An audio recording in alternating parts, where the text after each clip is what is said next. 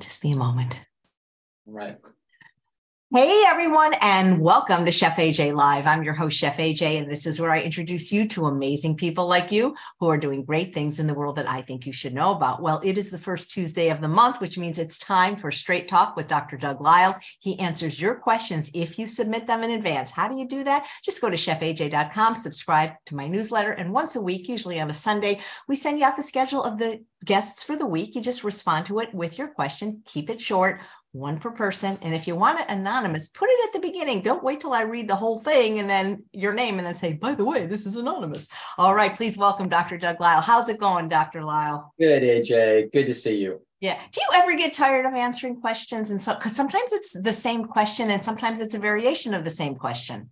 Yeah. I would say once in a while you, you get tired of answering what you think is exactly the same question. But, but uh, my, uh, my uh, answering questions tickles my teaching gene which I've got a big one. And so I can usually, I can usually answer questions. I could literally answer questions for probably eight hours straight.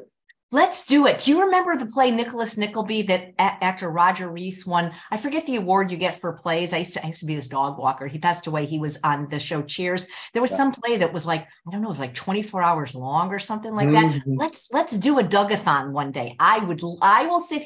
I bet you will get a lot of views. I'm very very serious. People would love it because we have so many questions going all the way back to October. We can get them all done. So if you're game, I'm game. Let's do it. All right. Well, that sounds like that, that sounds good. Like an entertaining thing. We could even charge a little bit for it. I mean, you're worth it. Audience, would you like to have a Dougathon, eight hours straight of Dr. Lisle? I know I would. What's interesting, Dr. Lisle, and I mean this sincerely, is especially like when you're talking about nutrition or health or weight loss, because I've interviewed you a lot. Even though you get the same question, I often hear you say it slightly different way. And then I write down one sentence. I never heard him say that. And I always learn something new, even from the same question.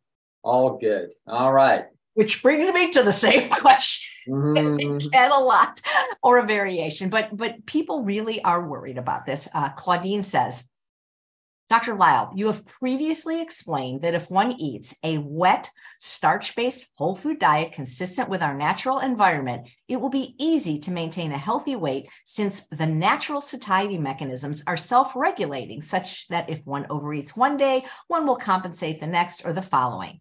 My question is how much of an issue is recreational eating? I'm not talking about eating non compliant food, but rather for reaching for whole natural food like fruit out of boredom rather than hunger. How damaging is that kind of behavior to maintaining a healthy weight if one sticks to an A plus diet of wet starches three times a day, plus steamed vegetables, salads, and fruits? And I'm wondering, do other species eat out of boredom? Um, yeah. What what you recognize as boredom is actually uh, you so you're thinking, hey, this is just sort of extra or ancillary eating that I don't have to be doing because I'm not particularly hungry. But let's actually talk about what's uh, more accurately about what's happening. So uh, I remember Jim Jim Lennon. Uh, I don't know if you've ever met Jim, uh, AJ. I love him. I yeah. he's wonderful. Yeah. Jim always would uh, uh, yank my chain. He'd say, "Doug, what you really need to learn to do is answer the question first, and then you can go into your explanation." Is you have a habit just talking and then saving it for the end. And by that time, everybody's lost. So the, the beginning answer to the question is that we don't need to worry about uh, this sort of eating at all. Okay, so now I'll explain why. The uh, the reason is is that what you call boredom eating is uh, is actually uh, much more sophisticated than you think it is. So what your mind is designed to do is it's designed to run um, uh, cost benefit analysis on alternative courses of action. So you could say, you know what, I, I need to start looking for my car keys. Why? Well, because I'm probably going to go somewhere this afternoon, so I need to do that. But what your mind does is it says, okay, well, we could also go, uh, we could also just continue eating this orange we've got cut up right in front of us. And then it turns out there's a phone call that we probably ought to be making. Okay. And then I'm going to check my cell phone and I'm going to see if anything interesting just came in on that. And then, so look at what's happening. So the mind is actually making decision after decision after decision after decision as it runs cost benefit analysis on all these alternative courses of action. And so right now, my mind is running all kinds of alternative courses of action about what I'm going to say next. And I, I don't even know what it's going to decide. So the, the, all of this is being done unconsciously. In other words, uh, when I say unconsciously, I don't have any awareness. I could not articulate to you the processes that are going on in my unconscious mind. However, what the, what is going on in my unconscious mind is incredibly complicated. Uh, so literally, there are there are a huge number of alternative ideas and sentences that would be constructed to explain those ideas that are that are being generated right now in in my unconscious uh, mind, which is what your mind is. So your consciousness is actually a summary of what's in your unconscious. In other words, it's a little summary mechanism that allows you to actually articulate components of it. So when you say, um, you know, if you sit in a restaurant and you say, I know what I want, I want the such and such. Actually, uh, let's suppose it's a it's the vegan burrito with the rice and the guacamole, okay? But you're going to order that, but actually, what your mind is calculated is it's calculated a whole bunch of little gut uh, taste experiences that you can remember about what that's like, and it would take you quite a while to describe that accurately to another person, and it would still be incomplete. There, there would be flavors in there that you couldn't actually identify but you are responding to in terms of your preferences. Like you really like it, but you don't actually know what it is, and you don't know if it's a single thing or it's a combination of things. And and then all the proportions of these different flavors in that vegan burrito actually give rise to that to, to the experience that's positive. And you've we've all known a situation where where somebody didn't get it quite right. In other words, they didn't get the recipe quite right. And it's like, you know what? It's pretty much the way I like it, but not quite. It's a little too this or not quite enough that. Um, all right. So what am I uh, saying here? That what your mind is doing is your mind is actually running all kinds of alternative scenarios. It's a simulator, and it's running through uh, simulations constantly. It, it seems impossible that it could do this, but it turns out that we now know that the mind is actually running 2 trillion bits of information, or actually 2 million bits of data um, per second through the brain, which means that it's uh, many, many times faster of an information processor, possibly a thousand times faster than the fastest supercomputer on Earth. So animal brains, uh, and so don't congratulate yourself for being genius. Elephants and dolphins and dogs have a lot of data going through their brains too. So what this means is that that brains are biologic computers and they have been around for millions of years and they have uh, been uh, their, their natural architecture is one of almost immeasurable complexity uh, it, it, actually is immeasurable at this point so um, so what am i saying here when you feel bored what's actually happening you grab for a peach and you're like, well, I'm not really particularly hungry. So isn't this boredom eating, Dr. Lisle, and therefore isn't an, isn't an ancillary and unnecessary? And the answer is actually what boredom is, is a feeling that we use to describe when we don't have any exciting alternative course of action within our awareness.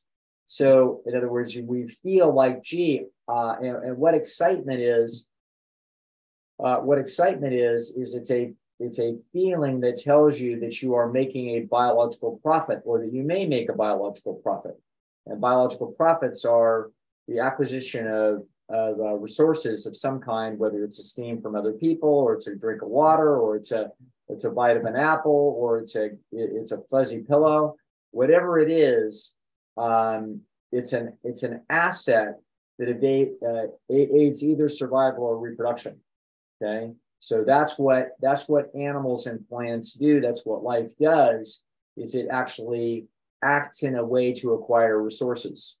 So animal brains are a specific type of mechanism that allows for an animal to move in ways that will help them acquire resources.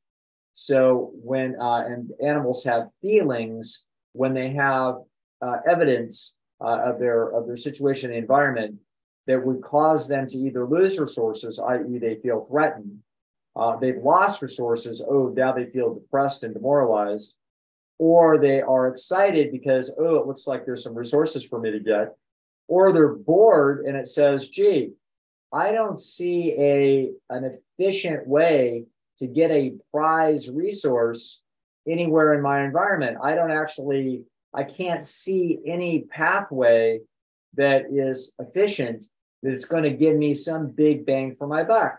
You're you're you are effectively at that moment like a $20 per hand blackjack player that's really good at what you do, but you're caught in some roadside thing, you know, 10, 20 miles outside of Las Vegas, and all they have, yeah, they actually have a card game there, but it, but it's two dollars a hand, and you're like, God, it's not even worth playing. I'm bored. Okay, so uh, that's why you know a lot of times wealthy people that like to gamble don't want to gamble for three dollars a hand in a poker game. Uh, where I would, I think it's really exciting. And AJ, by the way, beat Alan at the little at the little uh the chips poker game in True North. That was great. I know. I got I got a, I got a free sweatshirt. And you know what? You have to know how, how proud of he is of himself about what a great poker player he thinks he is. So for you to go in there, and I know you don't play nearly as much as he does, because he he'll play for hours and hours and hours online. So he's extremely experienced. And AJ went in there and cleaned his clock. it's just beautiful. So, but uh, so you're when you when you think quote you're bored, um, and I think uh, I I am almost never bored. But uh, when little moments when I'm bored, I now have a little flag that goes off in my head, or if I feel kind of flat, it's like okay, what what you know your your uh, there are prizes out there to work for. There are goals that are worth achieving. And, uh, and what's going on here is you are caught in a little dilemma, uh, usually where I'm feeling somehow stuck by something, slightly overwhelmed, maybe a little bit physically tired, some something. And uh, usually, what will snap me out of it personally is if I start to clean the house, start to make a little bit of progress, and if I start to make a little bit of progress on something, then then I uh, then I then I get ahead of steam and I get more excited about yeah, getting more things done, etc. However, this is all a long explanation to try to get it accurate about what when when people think quote oh I eat out of boredom. It's like okay, well let's see what you really did. What you really did was your brain looked at your environment and it scanned the environment uh, and and scanned its memory banks for everything possible that it could do in the next two minutes that would be pro- potentially profitable or maximally profitable uh, in order to acquire resources for survival reproduction. You could not think of anything. There was nobody worth phoning, no email worth responding to, no Chaise Lounge that was cheap on eBay that you had your eye on. You know, it, it, it went up in smoke. So, in other words, literally at that moment, you don't have some prize in the environment. There's nothing that's threatening you. There's not a little dog barking, running around your house loose. So what what do you do? So remember the two big things in in in life are survival and reproduction, and food is a number one uh, uh, survival problem. Uh, it is the number one survival problem, that and predation. And so if there's no predator around and there's no mate or grandchildren around or children around that, that you are trying to pour uh, reproductive resources into, then what it turns out, hey, putting some, getting something to eat is literally the best cost benefit uh, analytic decision that my brain can come up with. There you go.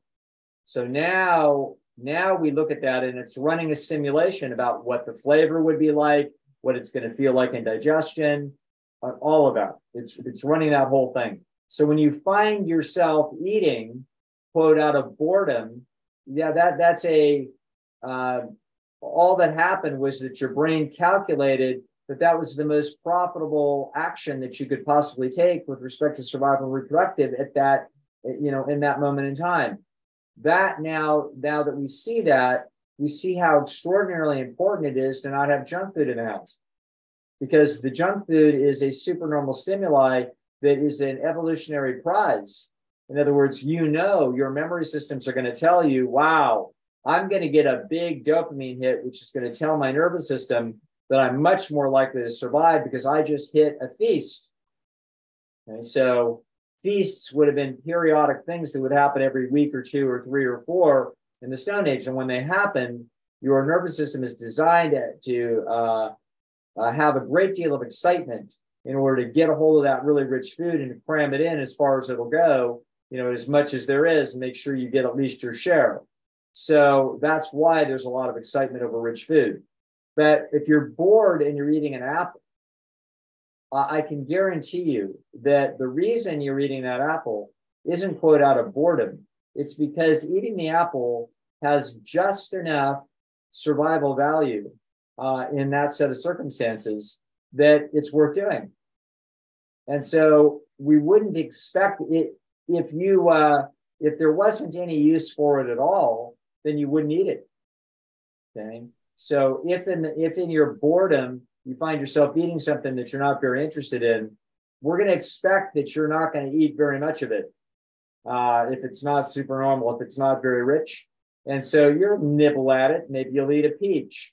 And then you might be thinking, not unreasonably, uh, because everybody in the world thinks that the reason why people are fat is that they overeat and they don't understand. No, you're not fat because you overeat. You're fat because you eat too many calories. Two different things. And so if you're eating a peach at 300 calories a pound and it's half a pound peach and you ate 150 calories, those calories are perfectly cataloged uh, by the hypothalamus. In other words, that animal on that food will not systematically overeat. Why the hell would it? It would be evolutionarily counterproductive for that thing to systematically overeat any more than you systematically drink too much water or that you systematically would oversleep or that you would systematically overexercise or that you would uh, systematic, systematically have the temperature too high or too low. No, you would not do that. Your, your brain has been very carefully shaped by evolutionary processes to make sure that you would not systematically overeat. That would be an evolutionary error. Okay. Now, however, you're better to overeat temporarily than you are to undereat temporarily, far as evolution is concerned. So if there's not anything else that you can think of doing, if there's no hangnail that you know how to be fixing, or there's not a flea flea bite that you should be scratching, and there's no threat anywhere, and there's no profit anywhere, and all there is is some peaches sitting on the counter, and they smell pretty good, and you're not hungry, and you eat one of them, this will not be a systematic overeat. All that's going to happen is that you will be 150 calories less hungry over the next 24 hours than you would have been had you not eaten that peach. Okay. So, in the same way, you can imagine that if you try to cram water when you don't really want it, you're going to be bored with it and you're not going to be drinking very much water. And if you drink a bunch now, you'll be drinking less in the next hour after that. So, this is how this works. Um, so, this is all basically a huge explanation that the mind is not foolish and it is not actually um, it's not designed by nature to make errors of this type and it wouldn't okay? So you could o- overeat but it would be overeating by calories not by inherent volume of natural food. And so that's why aj and i say no junk in the house because if you're bored you're likely eat you're likely to systematically overeat on unnaturally rich food so, uh, do other species do the same? Uh, no. In other words, they're they're they're going to be just like humans. So they're if you put supernormal food out, they will overeat. They uh, of course they will. And if you don't put supernormal food out, they will naturally free feed to a point that optimi- optimizes their biology.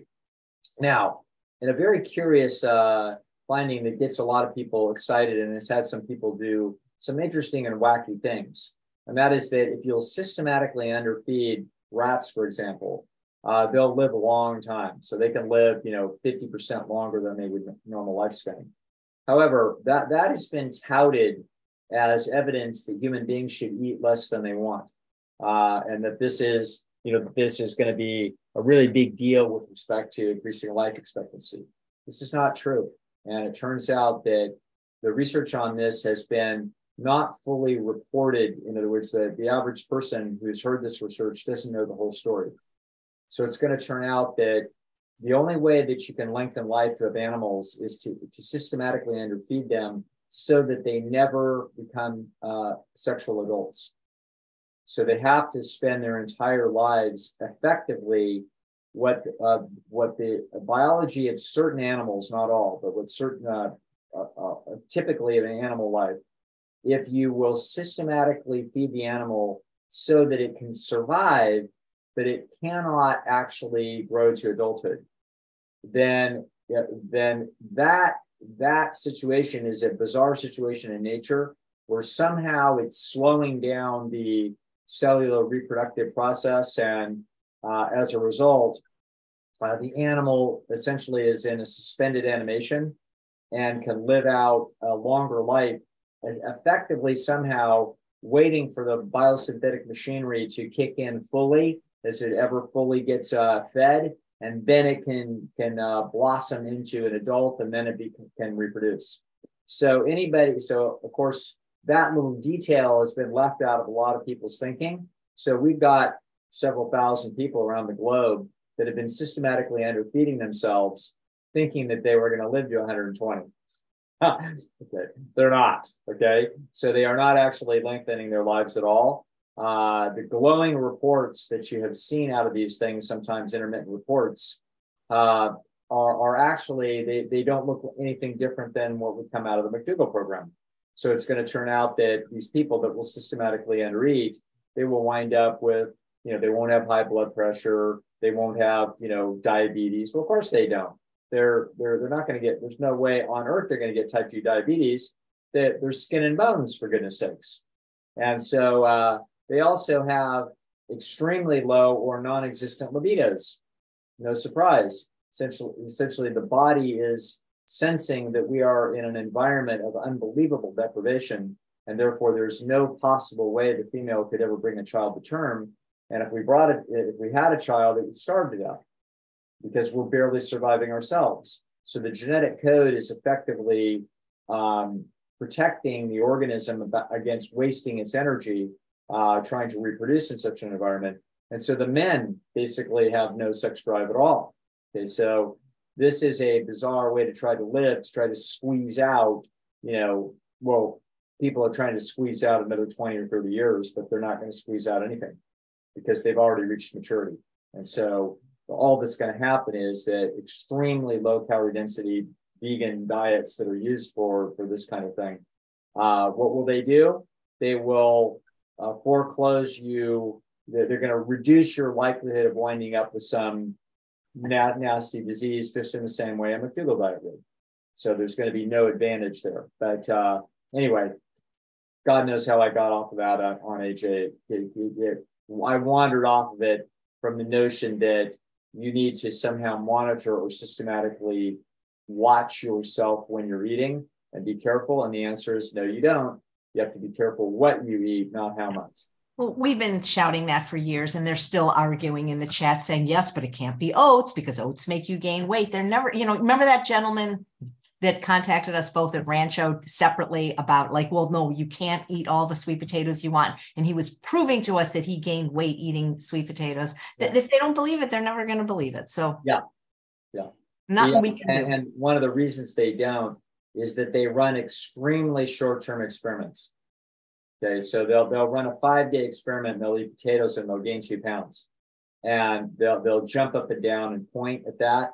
And they don't understand that that's not that's not uh, the scale is not monitoring fat changes on on a time scale like that. That that uh, only about a tenth of the variance that's involved in your weight from day to day if your weight is 123 today and 124 tomorrow and 122 the next day and 126 two days from now, all the variance that you see in there has nothing to do with the fat stores.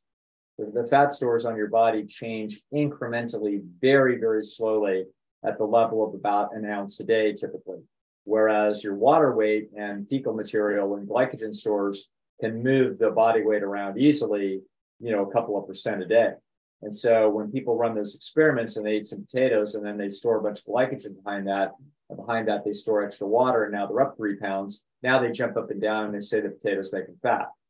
Okay, uh, it's understandable that they do it, do that, uh, but but they are not actually running the correct uh, experiment to, to to find out whether that's true for them. Yeah, I love that. They run short-term experience yeah. experiments, and that's the problem. So I put in the chat, would anybody be interested in watching an eight-hour Dougathon? And would you pay a few pennies? And Beth wrote a hilarious comment. I know Dr. Goldhamer would laugh, and I think you will do. And she goes, sure, he'll get to four questions. Ah. there you go. That's fair. They know you too well. That's right. So here I'm, I'm thinking eight hours maybe that may be too long, but three, okay. Uh, three hours. Think, yeah, we've done we've done three hours before actually yeah. in our classes, so that's easy sure. for you for sure.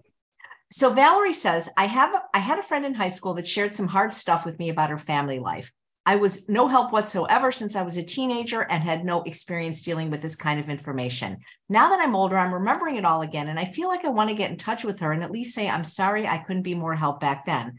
I'm not sure if I should call her and bring it up, or given that we've not spoken for years, maybe I should call her and not bring the stuff up. I don't think she really wants to talk to me. We're both in our 50s now.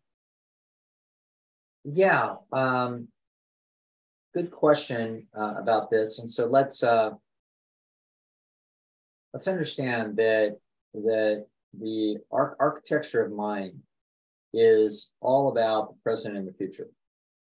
And so that when people have struggles in the past 30 years ago, they they have transcended those struggles. They they are now they are now dealing with uh think uh, I don't know now now now my now my uh, partner Jen Howk you know, is going to, you know, if she's listening to this, her hair will start to curl because I'm going to use a sports analogy. Sports analogy is let's suppose you are a football coach and you've been coaching for 25 years. And in year three, you had a championship level team and, you know, you made a decision and you, you, uh, you know, late in an important game and you lost the game or you know, your star player made a mistake or whatever. And at the time, it was pretty upsetting and everybody's disappointed and everybody, you know, the kids are crying up there on the stand when the press is interviewing them. And yeah, it's a big deal. And it is a disappointment. But next spring, you know, the next or ball practice starts and you feel the excitement of the new opportunity. And now you have a new adventure with the next group. And you go through it again. And maybe that quarterback's still there and you know he's got a chance for redemption. Now, all of that is true and it's very important. It is your life at that point and it's it's the immersive important you know agendas of your existence at that time. So it's very important. However now we fast forward 25 years. So you were a 37 year old coach at the time. Now we're 62 and you've had 25 different classes of young athletes through there. And you have a million memories and you have other championship games and you've got other things that happen. And now when we sit down and talk to you, the how important do you think that that that team from you know 1992 is at this moment to you? It's an interesting memory. And you'll have fond memories and you'll have some frustration as you replay the errors that you made and lessons that you learned but it is not dominating your existence today at all. What's dominating your existence today is that your star quarterback, you know, has an ankle sprain and you got a big game on Saturday. In other words, your life is, of course, immersed in the present and the immediate future. It has to be. Okay.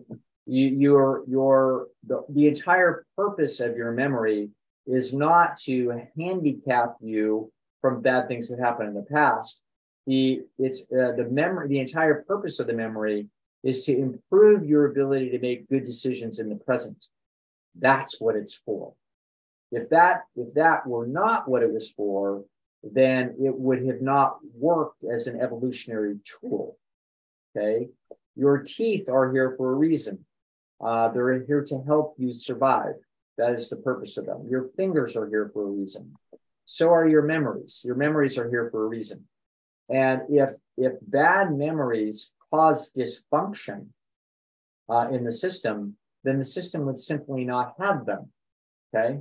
So your friend, with whatever trouble she had in her childhood, you know, 50 years ago, those are, you know, if we were to talk about those things, they would call up unpleasant files. But those ple- unpleasant files are not active. In other words, people people have the notion that if I can call up a memory and I can start crying and be upset about it, it must mean that it's deep in me and it's it's like termites eating away at my satisfaction today because after all it's in there because we activate it with memory. No no no no no. That's a mistake. That's a huge catastrophic error in understanding human psychology. It's not affecting me at all. Okay? It has no effect. So it will only have effects on my present you know if, it, if the file is called up and the file is only going to be called up if it's relevant to the current situation so if I go into dynamic therapy and the, the, the lady starts asking me all about it, it's going to call it up because she's calling it up. Okay. But otherwise, it's ineffectual. These are non they're, they're files that are quiet, they're utterly quiescent. Okay, so I have all kinds of things I've cried about, all kinds of things I've been upset or twisted. I, I could start calling them up right now one movie after the next. I'll start tearing up about Field of Dreams. Okay. That's not because I've got some repressed thing about the afterlife and James Earl Jones and Kevin Costner's beautiful voice and you know and the whole story and the kid with the hot dog. It's like no, they, they that's not influencing my life today. But it's a file. Okay. So this is this is a it's essentially there can be an incredible book in the library. And you read that book 20 years ago, and it's engrossing and fantastic. It's Samuel Shellabarger, The Prince of Foxes. Okay. It's an incredible story. Now, and I've read it, I've read it more than once. if I read it, it can bring me to tears. It's and it's so exciting and an amazing story. They made a movie out of it, okay, 40 years ago. The um, but the point is, is that that book is in the library, it's sitting there or it's sitting on my shelf up there. I don't, when I walk by it, it doesn't even cause any emotional response. Okay. Why? It's it's deep in a memory structure and it's not having any, any influence at all. Okay. That's how memory works. Memory works as a filing system to call up when data is needed from the past. And if you notice, a lot of data that's in there that gets flagged is either very important losses, quote, traumas, or traumatic things that are very negative. That, those are flagged. Of course, they're flagged. They, they have to you, they have to be ready to be called up in case something in the present is associated with it because we experience some losses. But they almost are never called up. Okay, so they're only called up under the very narrow set of circumstances that where it would be useful to call it up. And the same thing is true of great victories and, and wonderful things that have happened. So, wonderful things. I don't think back of all the wonderful things that have happened in my life either. I'm not repressing those. The, the, the truth is, is that they are relevant when it when decisions in the present are like, gee, what could I do that I've really, really enjoyed doing? where would I really like to go and who would I like to hang out with? Well, let me consult my memory and see whether or not there's any possibilities here that I'm not considering that I have, you know, that I have not, that are not in my immediate uh, awareness. Let me call up files and think about it. Okay. So when I call up files to think about where to go on vacation, I think about the British Virgin Islands. I think about the Mexican coast. I think about Hawaii. Um, I don't think too much about Europe. I've been there a few times, but I'm not particularly enamored with it. Uh, I like to go to beaches and you know stay out in the sun on the beach for about eight minutes till I start to get sunburned. Then I hide under an umbrella because I'm you know light skinned. But the point is, is that I love the look of that clear blue, clear blue water, and I like to go out on it if it's warm enough and it's pretty, and I like the breeze. So these are all these little memory circuits that will get consulted when I start to think about uh, other places that I might like to be. So your friend had some unpleasant experiences, and 50 years ago she wanted you to talk about it because she was attempting to get advice and perspective and calibration at the time and you couldn't really assist her because you weren't knowledgeable enough about how on earth one would solve those those dilemmas. Fair enough. They're done. Okay. So i would suggest that you contact and say hello to your friend if that friend feels like she's a really useful interesting person that is somehow there's cost benefit in you for both. But don't be trying to wheedle your way in there in order to deal with a hyper conscientious open loop about how you didn't help her in her time of need and now you'll go back and you know excavate and we'll talk about that and so that you can essentially uh, com- complete your own feeling of responsibility. No you have no such responsibility and there's no such profit in it and it's not useful and it's you know won't be particularly harmful but wouldn't be pleasant uh, to do the whole thing. There's just no reason for it there's all, all kinds of unpleasant things that happen in my life that I have no reason to go back and revisit those. And I'm not avoiding them. They're just, it's not profitable, it's not useful, and there's no reason to do it. Okay. So that's that's how I would look at that. And i.e., say hello uh, if it makes sense for fun in the present. And if it doesn't, forget it. Okay. Well, thanks. I'm sure she appreciates that. I can see that she's watching live. All right. So the next question, you, you've answered this once uh, uh about this. It's about withholding grandchildren, but this is more than that. It, it's about maybe how to deal with these type of disagreeable people. And Joanne writes, Dr. Lisle, our daughter displays what we would best describe as classic passive aggressive behavior. Behind the scenes, she lies, manipulates, and deflects. To our faces, she denies and ducks. We know we can't change her. The issue is in trying to maintain a relationship with our seven and nine year old grandchildren who really want to be with us and they don't want to leave when we see them. Last time it was planned to have them stay a few days, and with 10 minutes notice the visit was canceled because the mother said i'll miss them too much. The parents are angry and jealous. What is best to do? I hear that a lot. People using their grandchildren as a pawn in their parents were angry and jealous that i'm confused aj um, so, it's it's sounding like the parents of the grandchildren are angry and jealous, maybe that the grandchildren want to be with the grandparents. Wait, wait, I, I'm I'm get I'm getting. Let me see if I understand this. Okay. The um, so our writer is a grandparent. Yes. That grandparent has a ch- child who is an adult woman. Yes, who seems to be very disagreeable. She says passive aggressive, manipulates. Right, passive aggressive and the, the, the parents here, the grandparents want to get access to the grandkids, and the grandkids enjoy interacting with their grandparents. But the the uh, the adult child, who is the mother of these children, basically is a pain in the ass.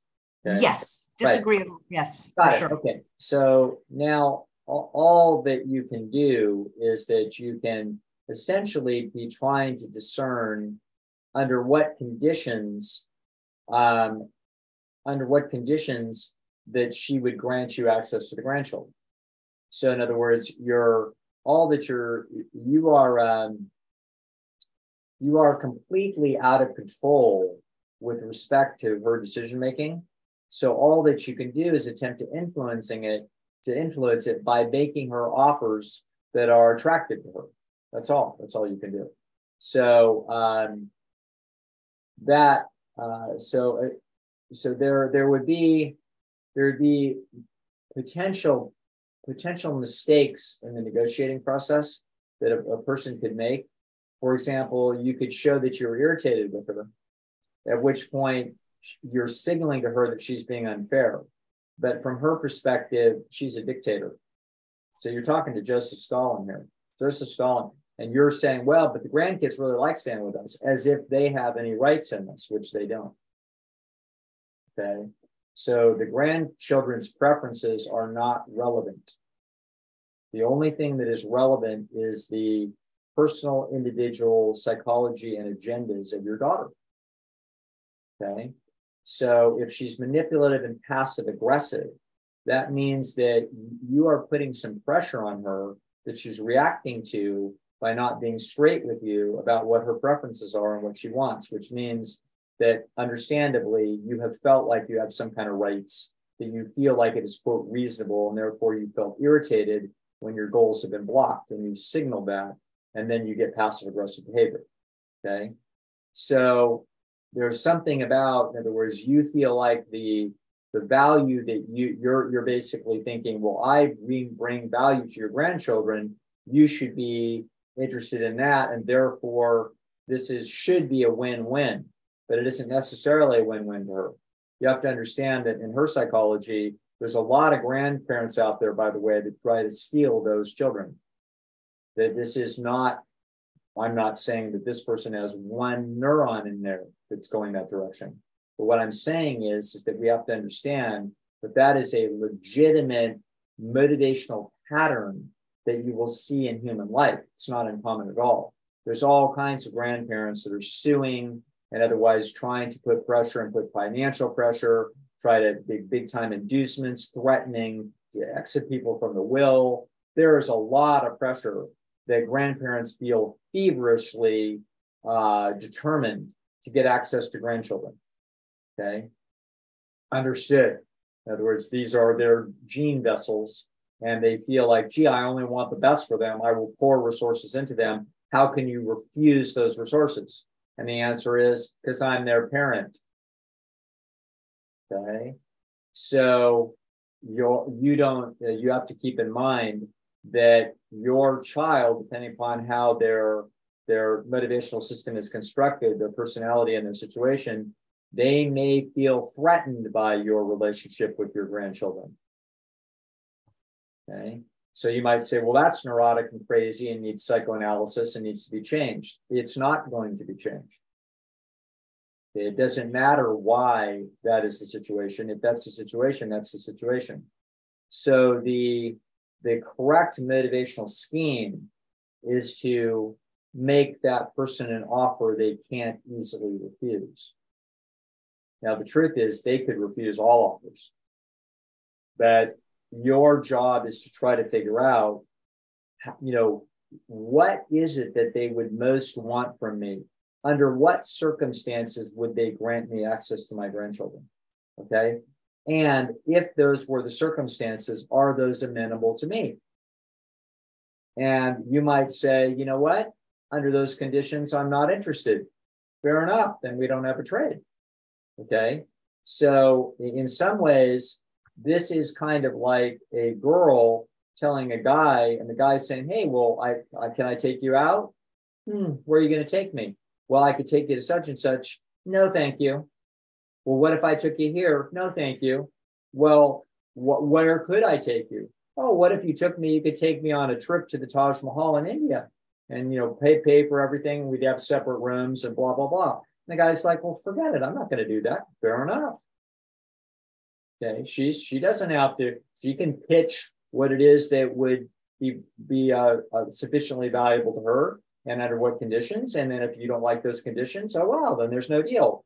There's no tragedy if there's no deal. There's just no deal. Okay. So this is, uh, uh, this is how it is that I would look at this problem. So your your daughter is your daughter. Her agendas are her agendas. If she's being passive aggressive, that's because she feels like she's trying to get some resources out of you, but you're not wanting to give those resources under the conditions that she's willing to trade. So your job is to be essentially to to essentially reconstruct uh, your understanding of what your actual position is. No rights. Okay. No rights at all. She's a dictator and that you are essentially all, that you get to do is you get to pitch her an offer that she may not refuse. That's it. Okay. And uh, if you wrap your head around that that's what the situation is, that those children have absolutely no rights and you have absolutely no rights. Okay. So uh, there are states where that isn't true. You can actually sue and get access to a certain hours a month of, you know, monitored interaction, or something like that. There and there's people that do that. And my attitude is, wow, what a total waste of time. You know, your your the only reasonable way to to interact here is to pitch, try to find out basically under what cir- you know what what would that your ideal situation be at some point for us interacting with our grandchildren okay what would what would work best for you and that's it. That, that's the question. That's the attitude. And we take what we can get. And uh, what we are willing to give under those circumstances. And otherwise we're you recognize that you are out of control. And that's that. That's all there is to it. It seems like all the problems in the world are caused by disagreeable people. Yeah. Yeah, uh, they, they are responsible for the overwhelming majority of civil litigation, and they are certainly uh, responsible for the overwhelming majority of criminal uh, action. In other words, disagreeable, you're, you're absolutely right, AJ. Uh, disagreeable people are, are the root of a hu- huge percentage of human uh, strife. Can't we, can we just get rid of them? so it's not quite that simple. okay. Thank you. So uh, this question is from Marlena, and she says, "Could you please ask Dr. Lisle what he thinks of hypnosis? Her psych, my psych professor was a hypnotherapist, and he swears by the powerful effects it has to help people overcome problems in their minds and in their lives." Um,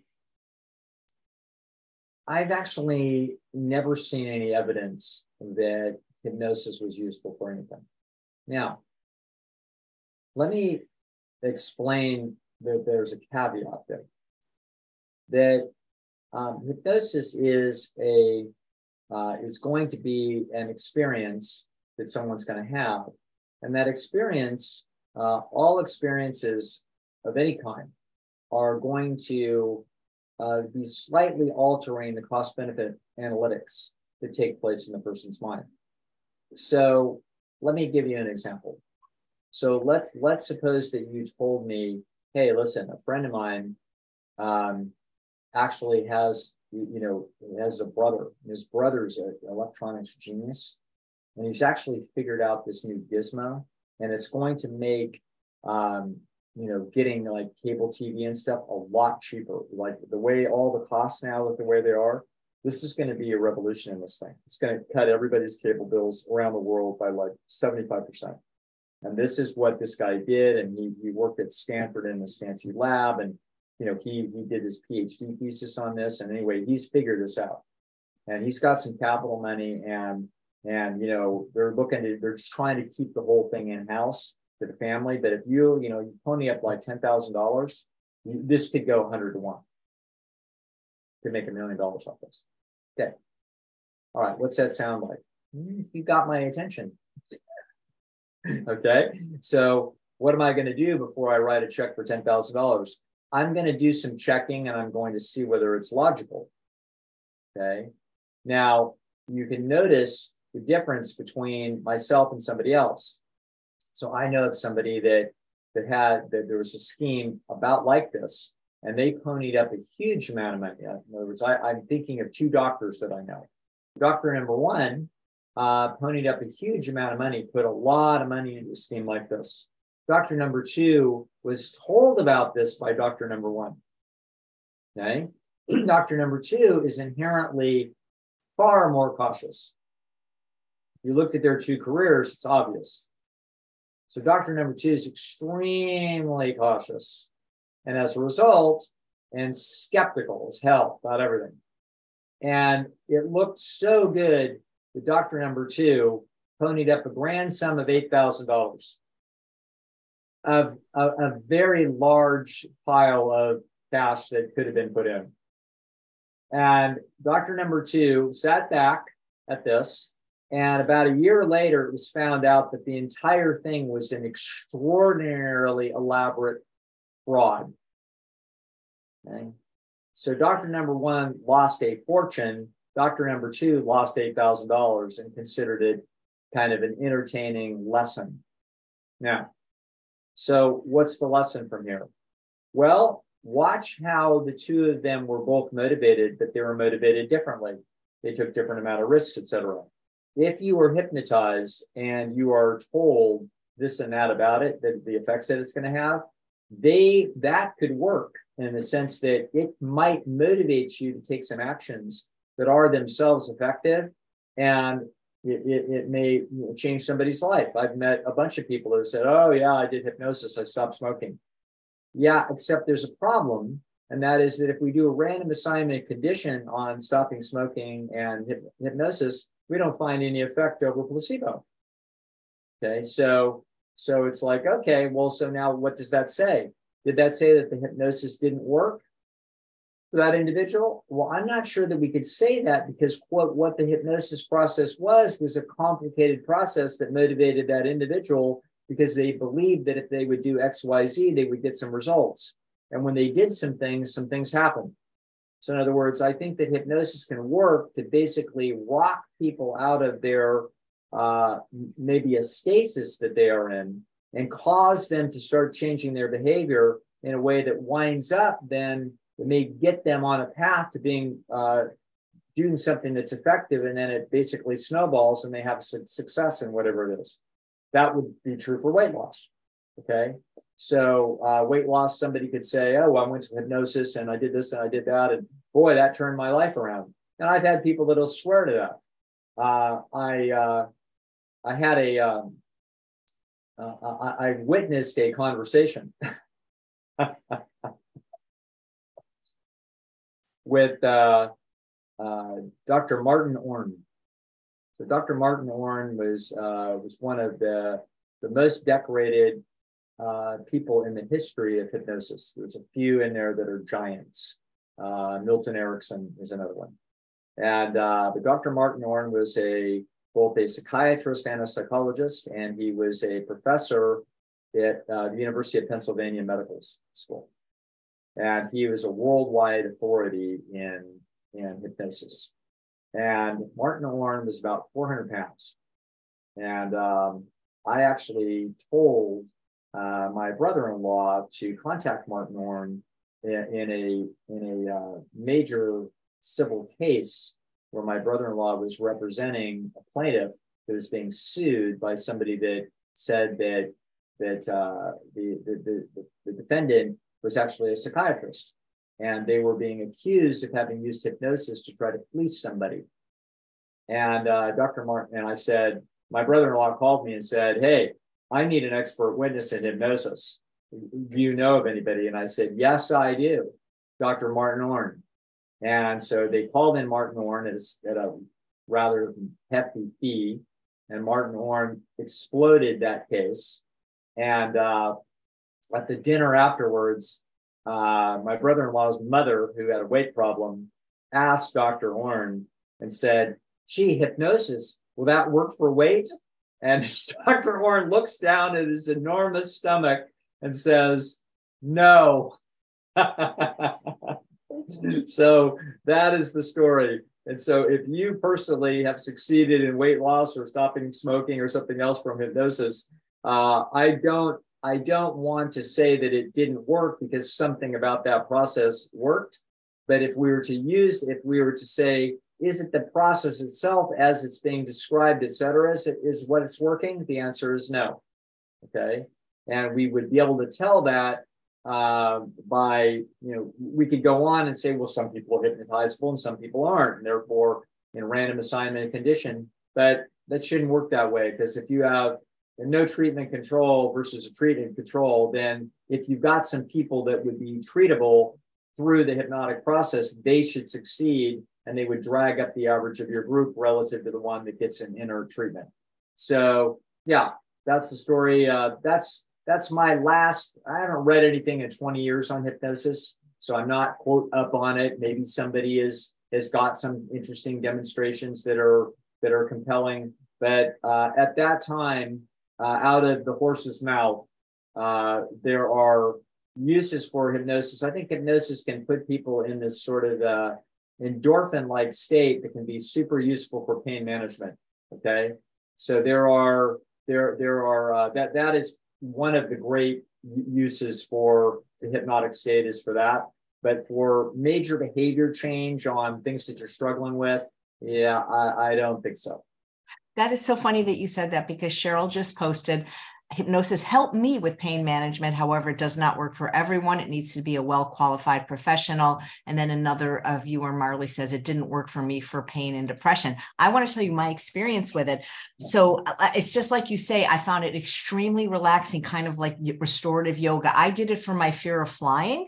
And it, it did seem to help me. Uh, um, you know, yeah. maybe just because I'm very suggestible, but but the, the practitioner had just her name is Lisa Hubler. She's been on the show. Her voice is just it, it just it did seem to help me, you know, a lot. Um, and that's what I went to her for. And she has also, I've sent people to her that have been in my program that absolutely hate eating healthy.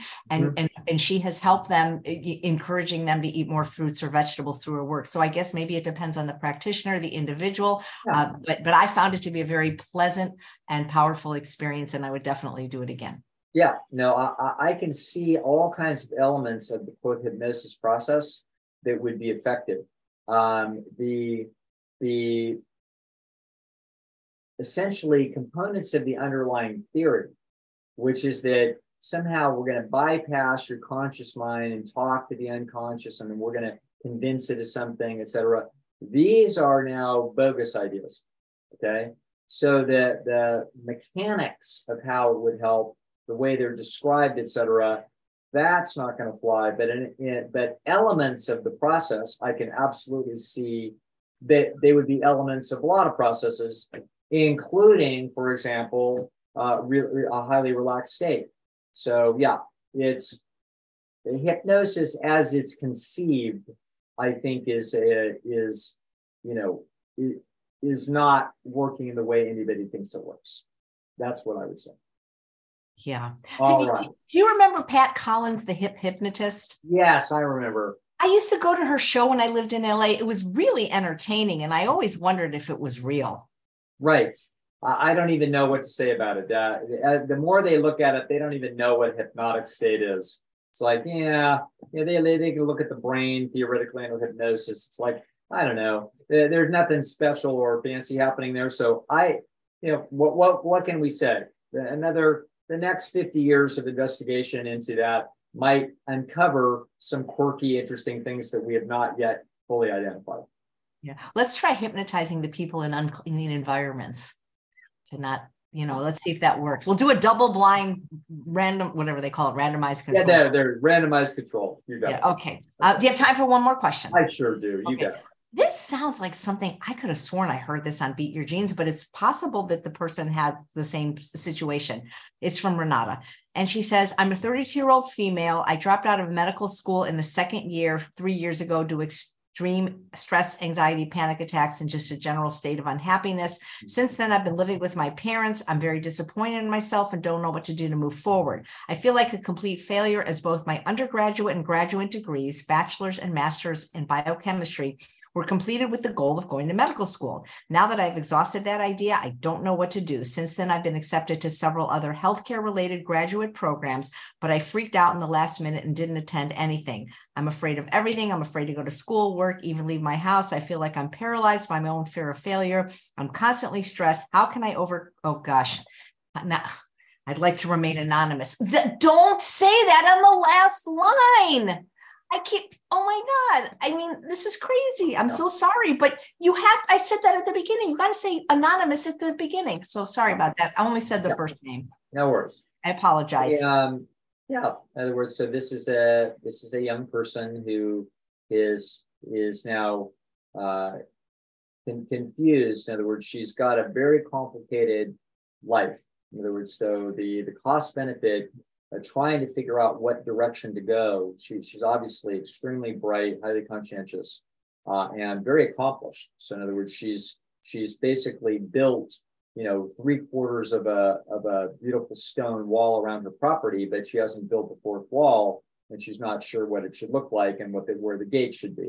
So she's got a lot of uncertainty there, and she's not basically sure how to best utilize uh, her time and energy. So you're a little lost and um, and you, this is a uh, this this is a part of the uh, I, I, look at the solutions to, to, these problems through what I call the village template. So I look and see whether or not this problem exists in the Stone Age. And if it doesn't exist in the Stone Age, then I know that it's a problem of the modern environment. So, uh, by the way, this is we talk about things like this and try to explore some of these concepts uh, in a seminar series that Jen Howk and I do a few times a year now. And we're going to do another one uh, in towards the end of May. It's called. Uh, you can find it under true truetolife.us.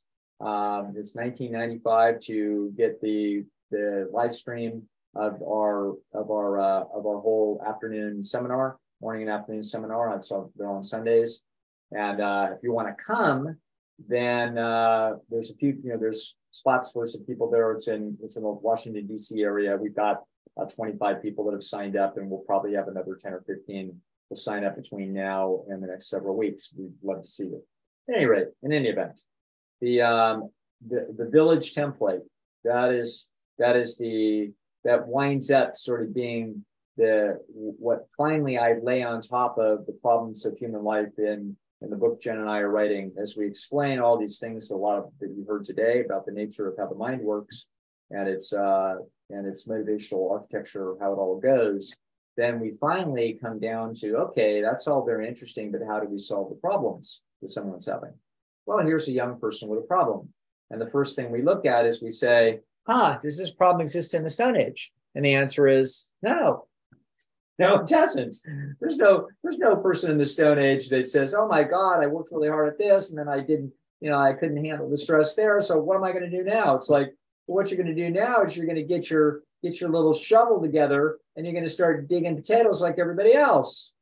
Because if you don't do that, you're going to starve to death. Okay, so in other words, you don't have a choice. You must be productive, or you're going to be hungry, tired, cold, and in the in the eyes of a predator. You're going to have to be useful to the village. So it means that your problems are being exacerbated by the fact that you're living with your parents under their roof on their finances and that you are not facing the cold, hard world of being a barista at Starbucks. now, so what is the right move? Okay. Well, I'm not exactly sure what the right move would be that would make the most sense for you, but that you can uh, you can believe me that if you spoke with me or with Dr. Jen Howk, if you got a consult with us, you would find out that we would be using the village template. We would be thinking, okay, uh, what's missing from your life is esteem signals from other people that you are doing something productive for them. If you don't have that, you are missing an incredible, it's like not having sunshine. Okay. It's like not having food or not having a good night's sleep. You are you are missing uh, your your life is distorted uh, and it is not doesn't have the elements that cause human security and happiness and excitement. Okay, so sometimes what we have to do is we have to find ways to restore the Stone Age environment, the elements of the Stone Age environment that are out of balance.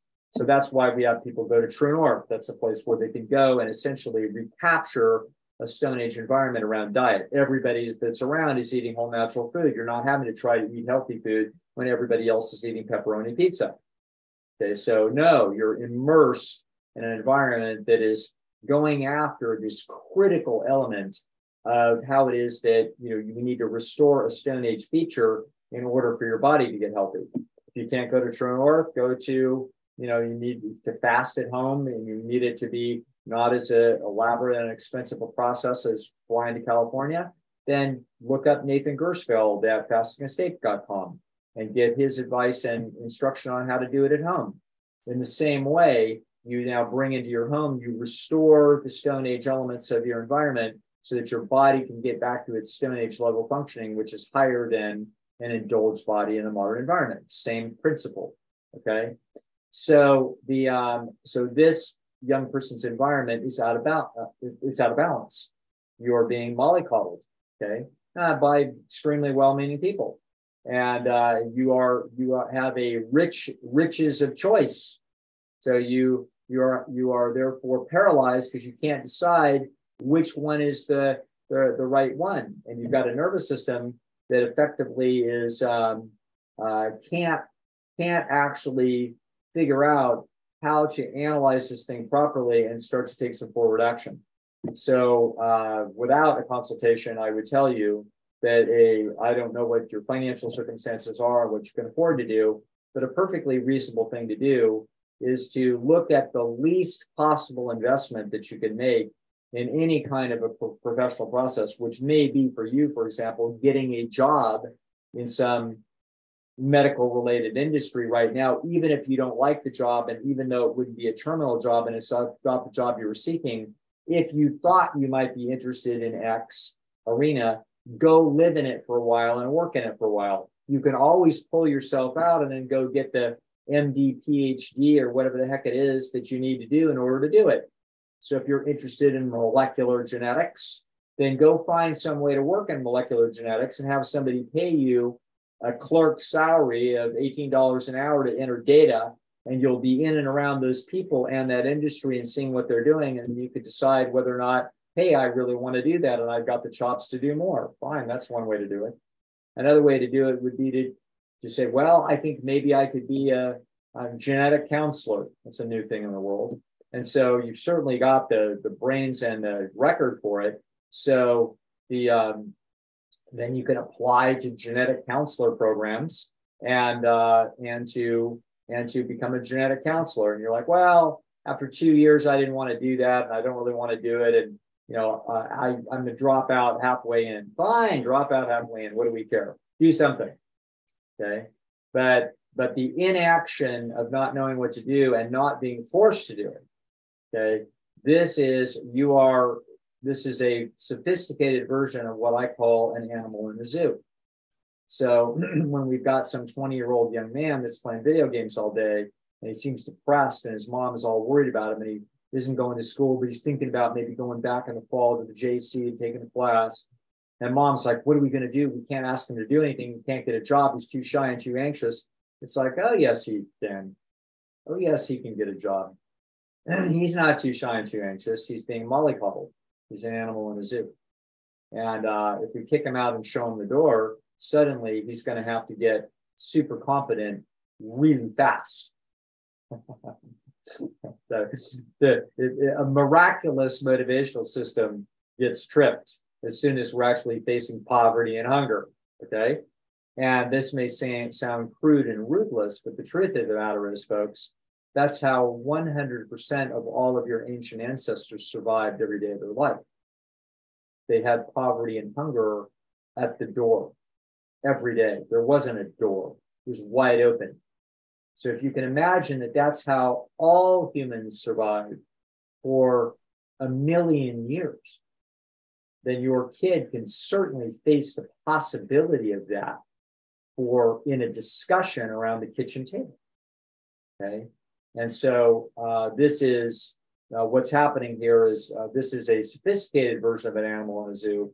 This person has a great deal of motivation and push and capability, but they're frozen up. But they're frozen up because they don't have to make a decision. Okay. And uh, so finding a way to rock that system into making a decision, that's the way we get increased information in order to run better parameter estimates on CVs for your life. So right now you will you will potentially spin in this state indefinitely until we make a change. So uh, the great motivational lecturer Jim Rohn is a great favorite of both AJ's and I. Uh, one of the things he said is, you know, somebody's just sitting on the fence. He can't know, can't know which way. You know, should I go here? Should I go there? I don't know what to do. And Rohn says, you know, just get off. Just get off the fence. If you find out you're in the wrong place, then you know you're in the wrong place. Go get some new information uh, by changing up your circumstances. That's what we would have you do. Great. Thanks, Dr. Lisle. I just saw a great question, but we'll save it for next time. We'll make, right. it be the first one. Thank you. This was wonderful, Dr. Lisle. A pleasure, AJ. You say hi anytime, any reason. Absolutely. We got to think about that marathon. I think it would be really great. Gotcha. All right. Thanks. Right, bye, folks. Thanks, Dr. Lisle, And thanks all of you for watching another episode of Chef AJ Live. Please come back tomorrow for Kathy Hester's Kitchen. She'll be making gluten free and vegan matzo ball soup in time for Passover. Take care, everyone.